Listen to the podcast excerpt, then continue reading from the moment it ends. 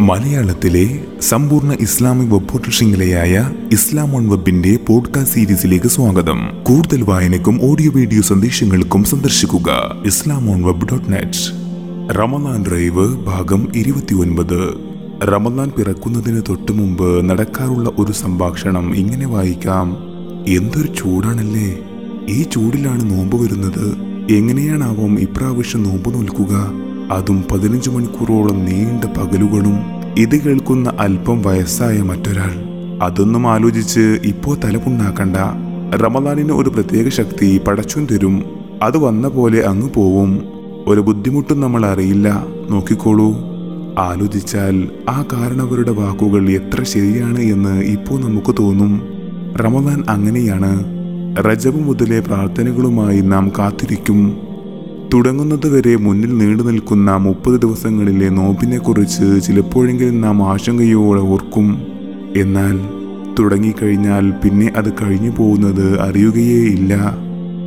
നോമ്പിനെക്കുറിച്ച് പരാമർശിക്കുന്ന സൂറത്തുൽ ബക്കറയിലെ നൂറ്റി എൺപത്തിനാലാമത്തെ ആയത്ത് എത്രമാത്രം ശരിയാണെന്ന് ഓരോ റമദാൻ കഴിഞ്ഞു പോകുമ്പോഴും നാം തിരിച്ചറിയുന്നു. അയ്യാമൻ മഅദൂദാത്ത്. അഥവാ എണ്ണപ്പെട്ട ഏതാനും ദിവസങ്ങൾ നിങ്ങൾക്ക് നോമ്പ് നിർബന്ധമാക്കപ്പെട്ടു എന്നാണ് ആ സൂക്തം പറയുന്നത്.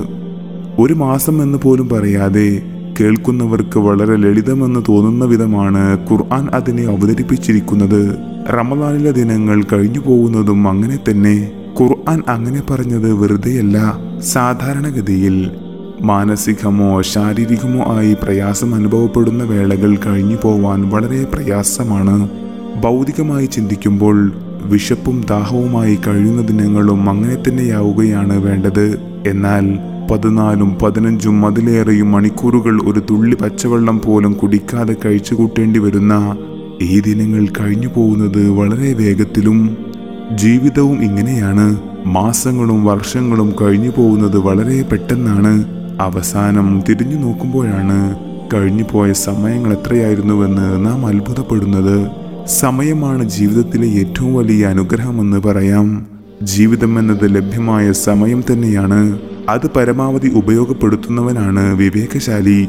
റമദാൻ നമുക്ക് നൽകിയ ഈ വലിയ പാഠം നമ്മുടെ ശിഷ്ടജീവിതത്തിൽ എന്നും കൂടെ ഉണ്ടാവട്ടെ. അതിനായി ഈ അവസാന നിമിഷങ്ങളിൽ നമുക്കൊരു നവയത്ത് കൂടി വെക്കാം. സമയം പരമാവധി ഉപയോഗപ്പെടുത്തുമെന്ന കരുത്ത് നാദിൻ തുണക്കട്ടെ. ആമീൻ.